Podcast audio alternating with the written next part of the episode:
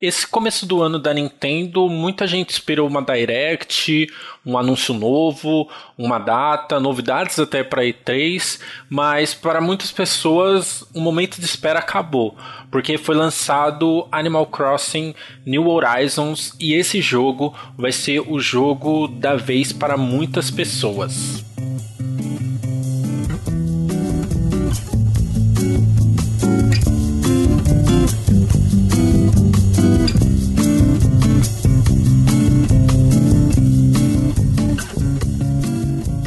Preciso confessar para vocês que esse hype é um programa que eu tô esperando há muito tempo. Muitas pessoas sabem que eu tenho uma relação muito especial com Animal Crossing e a franquia da Nintendo. Esse jogo, ele foi lançado depois do New Leaf, um jogo principal da franquia, foi lançado depois do New Leaf de 3DS. O New Leaf só saiu em 2013 Estamos em 2020, então foram sete anos de espera para chegar esse momento. E não tinha como ser melhor. Eu estava muito empolgado com o jogo e ele ainda assim conseguiu assim superar minhas expectativas. Mas nesse hype, como é um, a gente não quer trazer um review e nem nada muito detalhado, eu vou tentar explicar o jogo para diferentes públicos. Primeiro eu queria falar para aquelas pessoas que é, gostam até ver alguma coisa em Animal Crossing, mas ainda se preocupam com o título, com o título que é uma própria franquia, elas não serem tão grandes assim da Nintendo. Muita gente reclamou que esse jogo ele é o único grande lançamento da Nintendo no primeiro semestre. Né? Então você não tem um jogo do Mario, um Donkey Kong, um Zelda nesse primeiro semestre, e isso parecia pouco para essas pessoas. Então eu já vou separar uma questão muito importante. Animal Crossing ele é um jogo que é muito nichado, tem um público muito específico. Muitas pessoas compram é, consoles só para jogar esse tipo de jogo. Então ele realmente tem uma temática muito específica que você precisa estar familiarizado. É que seria a temática de jogos de fazendinha, como o pessoal gosta de brincar, e ele tem algumas particularidades muito específicas. Uma delas é que em todos os jogos da franquia você precisa esperar um tempo para algumas coisas acontecerem no jogo. Um exemplo, o começo do jogo ele é quase que um tutorial. Então você chega na sua ilha, você precisa começar a fazer suas coisas, montar a sua cabana, que seria a sua casa. É, alguns NPCs do jogo começam a te dar algumas coordenadas sobre o que precisa fazer, apresentar o jogo para você. É, nisso, é, são poucas coisas que você consegue fazer no começo, o primeiro dia. Então você imagina uma questão, é, imagina como foi para mim, que estava esperando muito esse jogo, de você chegar e, e pronto, eu tenho o jogo nas minhas mãos, só que no primeiro dia eu não poderia jogar muita coisa dele. Então, ele apresenta um tutorial e a partir do momento tem um, chega um momento no primeiro dia do jogo que ele fala assim para você: "OK, amanhã a gente continua fazendo as coisas, vamos esperar até amanhã". Ele realmente fala uma questão tipo: "Ah, estamos cansados agora, é, a viagem foi longa, é, vamos relaxar agora, amanhã a gente começa os preparativos". Isso pode ser muito ruim para as pessoas que não estão acostumadas com Animal Crossing, para pessoas que não perdoariam esse tipo de defeito, vamos dizer assim. Porque eu, como conheço o jogo, isso para mim não afetou no começo. Confesso que fiquei um pouco magoado, mas isso não afetou no começo. Então por que, que o jogo tem esse tipo de coisa? Porque ele funciona em real time. Ou seja, a gente. O nosso tempo de hoje, hoje é uma quarta-feira, 8 horas da noite. No jogo, esse tempo tá, tá o mesmo que o da nossa vida real. Então no jogo também é quarta-feira, 8 horas da noite. Se for um domingo, o jogo também é domingo. Isso dá uma imersão assim descomunal para as pessoas que gostam dessa quebra da quarta parede, de ter essa, esse, essa coisa de pensar no jogo mesmo sem estar jogando ele, só que ao mesmo tempo ele tem esses problemas. Algumas coisas, algumas missões, elas só são cumpridas em outro dia. Por exemplo, é, você precisa juntar o tanto de materiais para construir uma casa para certa pessoa. Você junta tudo isso em meia hora de jogo. Ok, a construção vai demorar um dia. Só amanhã aquela casa vai estar construída. E você pode dar seguimento a esse objetivo. Isso não significa que você não tem nada para fazer no jogo. O jogo sempre vai ter algum, algum objetivo para você fazer, seja ele o mais bobo é, possível, como por exemplo é, acumular madeira, acumular frutas, acumular, capturar é, insetos, pescar peixes e, e ir mudando esse tipo de coisa. É, eu digo que isso é bobo em uma questão em visão mais geral, porque eu adoro fazer isso. E o jogo ele tem essa questão de colecionáveis muito forte. Então, quando você captura um, um novo peixe, quando você pesca um novo peixe, captura um novo inseto, ele pode ir para o museu que você tem na sua cidade, que você também tem uma missão para construir o um museu e é bem legal. Ele vai para esse museu, esse essa espécie né, de, de animal, de peixe, de, de inseto ou então de fóssil também que tem no jogo. E aí ele fica exposto nesse museu. E aquele é o seu colecionável. Se você tira um igual, você pode trocar com seus amigos, você pode vender na loja para adquirir dinheiro. E isso entra também a economia do jogo. Então eu posso vender frutas e eu posso tratar essa questão da economia. Aí além da economia, vai entrar também a questão com os relacionamentos com os villagers. Como você se relaciona com eles, você dá item para eles, você valoriza os seus villagers que tem tem na sua ilha. Então ele, o jogo ele tem vários sisteminhas que você precisa é, é, mexer em todos eles, só que eles são muito rapidinhos para você mexer. Eles são sistemas muito fáceis de compreender, é, você não perde muito tempo, não é complexo, só que são vários sistemas. Ou seja, ele abrange vários tipos de pessoa, você pode focar em várias áreas. Eu quero ganhar muito dinheiro, você vai vender tudo da sua ilha, só que a sua ilha não vai ficar bonita, sua ilha não vai ter tantos insetos voando ao ar livre. É, ah, eu quero ter a beleza da minha ilha é, o máximo possível, então você não vai ter tanto tanto dinheiro, vai ser mais difícil concluir as missões. Então ele abrange todo esse público, mesmo sendo o mesmo jogo, sabe? Então ele tem essa capacidade.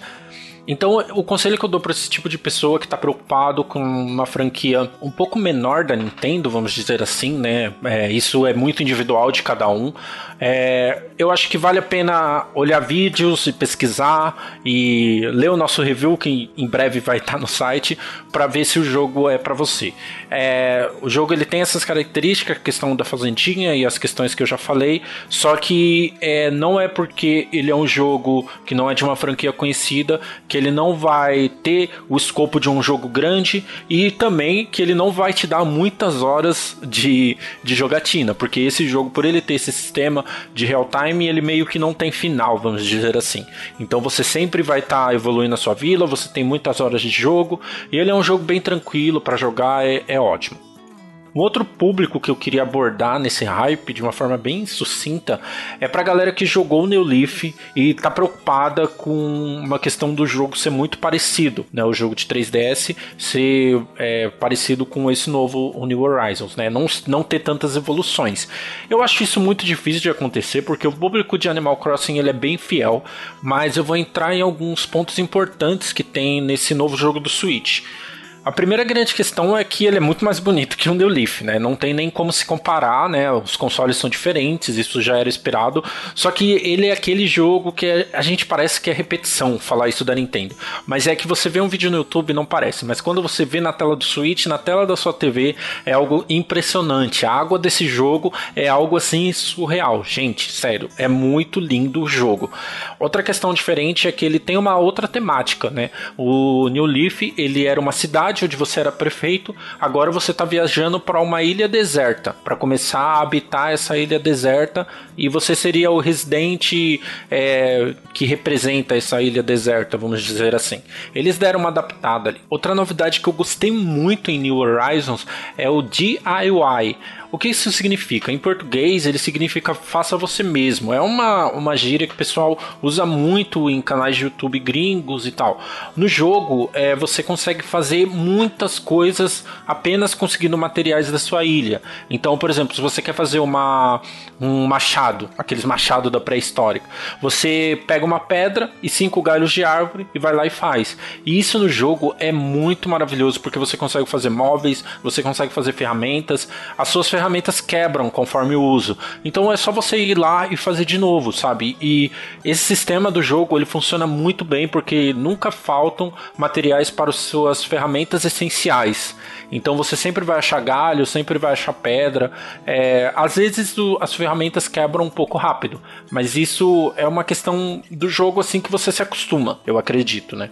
Além dessas, de todas essas diferenças, o jogo também tem um sistema para você ganhar pontos conforme você joga. Então, assim, você tem uma missão diária de capturar tantos peixes. Você capturando, você ganha pontos. Esses pontos podem ser trocados por roupas. Esses pontos você pode viajar para outras ilhas, que também tem outra temática, né? Ele tem uma, uma questão de você viajar para ilhas aleatórias. Se você estiver em busca de, de novos villagers ou você estiver em busca de materiais, você vai para uma ilha aleatória. Você gasta uns pontos, esses pontos que você ganha ao capturar é, insetos, que é o Nuke Miles, e aí você, gastando esses pontos, você vai para outras ilhas e consegue aproveitar a matéria-prima de outras ilhas, não são de jogadores, são ilhas aleatórias do jogo. Então o jogo ele traz muita mudança boa é, é, do New Leaf, e tudo isso sem perder a essência de Animal Crossing. É, a questão dos villagers, a questão das cidades, o bom humor, os diálogos eles estão engraçadíssimos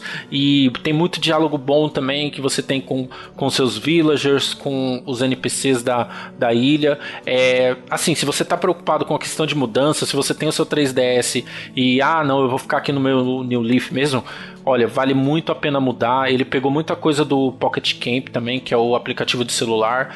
É assim, ele, ele realmente é um jogo novo. Eles realmente justificaram esses sete anos para fazer um novo jogo. E para finalizar esse hype, eu queria falar sobre o último público, vamos dizer assim, que eu acho que tá nessa divisão, que são as pessoas que não ligam muito para Animal Crossing. É, e meio que eu não sei se as pessoas que ligam estariam ouvindo esse podcast, mas se você estiver e está pensando assim, pô, mas como a galera gosta tanto desse jogo? É muito complicado, como diversas franquias da Nintendo, é aquela coisa de só você jogando para você saber. Mas Animal Crossing, é, como eu falei em determinado momento, ele tem muito essa questão de você é, conseguir. É, misturar a sua vida real com o jogo é, e não de uma forma ruim. Não estou falando que isso é um vício você ficar preso no jogo, porque não. Ele traz muitas questões da sua própria vida real. É, o jogo ele foi lançado em meio a uma quarentena que a gente está passando aí por um problema global de, de vírus e isso é muito significativo também, pelo menos para mim, é algo muito curioso porque ele prega totalmente o contrário da vida que a maioria de nós vivemos, né? Que é o capitalismo, o emprego emprego, o trabalho e tudo pelo dinheiro, status social, econômico.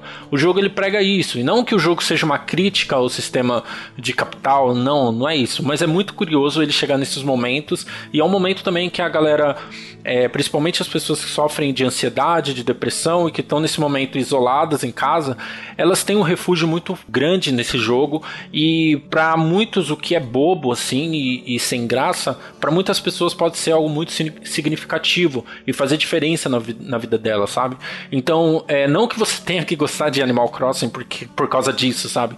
Mas ele tem uma importância que só as pessoas que jogam e as pessoas que têm essa familiaridade e que, como eu falei no começo, é, conseguem entender esses defeitozinhos dele, conseguem aproveitar totalmente o jogo, sabe? Então, é acho que você que não, não, não gosta de Animal Crossing e não entende, eu acho que isso não vai te convencer, mas o jogo é muito mais do que só aquilo que você vê no YouTube, que você vê nas redes, ele é realmente tem um impacto social muito grande, né? E muitas pessoas esperavam por ele, e muitas pessoas vão jogar ele durante muitas horas, e é por isso que ele é um jogo tão importante para Nintendo, e eu acho isso muito importante ela trazer esse jogo pra gente, é, até como um lançamento grande do semestre, mostrando que ela tá apostando na franquia. E eu acho que, assim, dê uma chance para Animal Crossing. É, acho que as pessoas que têm uma proximidade com jogos né, do estilo de simulação, tipo Stardew Valley,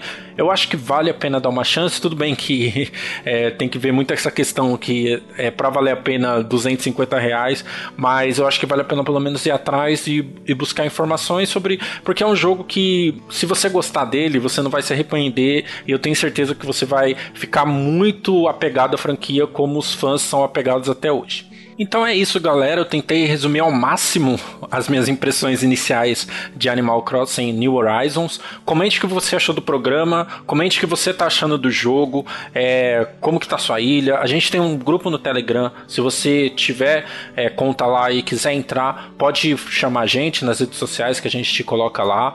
E para todos que ficaram até agora, muito obrigado por ter ouvido o programa. A gente se encontra aí no podcast, na análise de Animal Crossing ou num próximo hype, quem sabe, né? Falou, galera. Até a próxima. Tchau, tchau.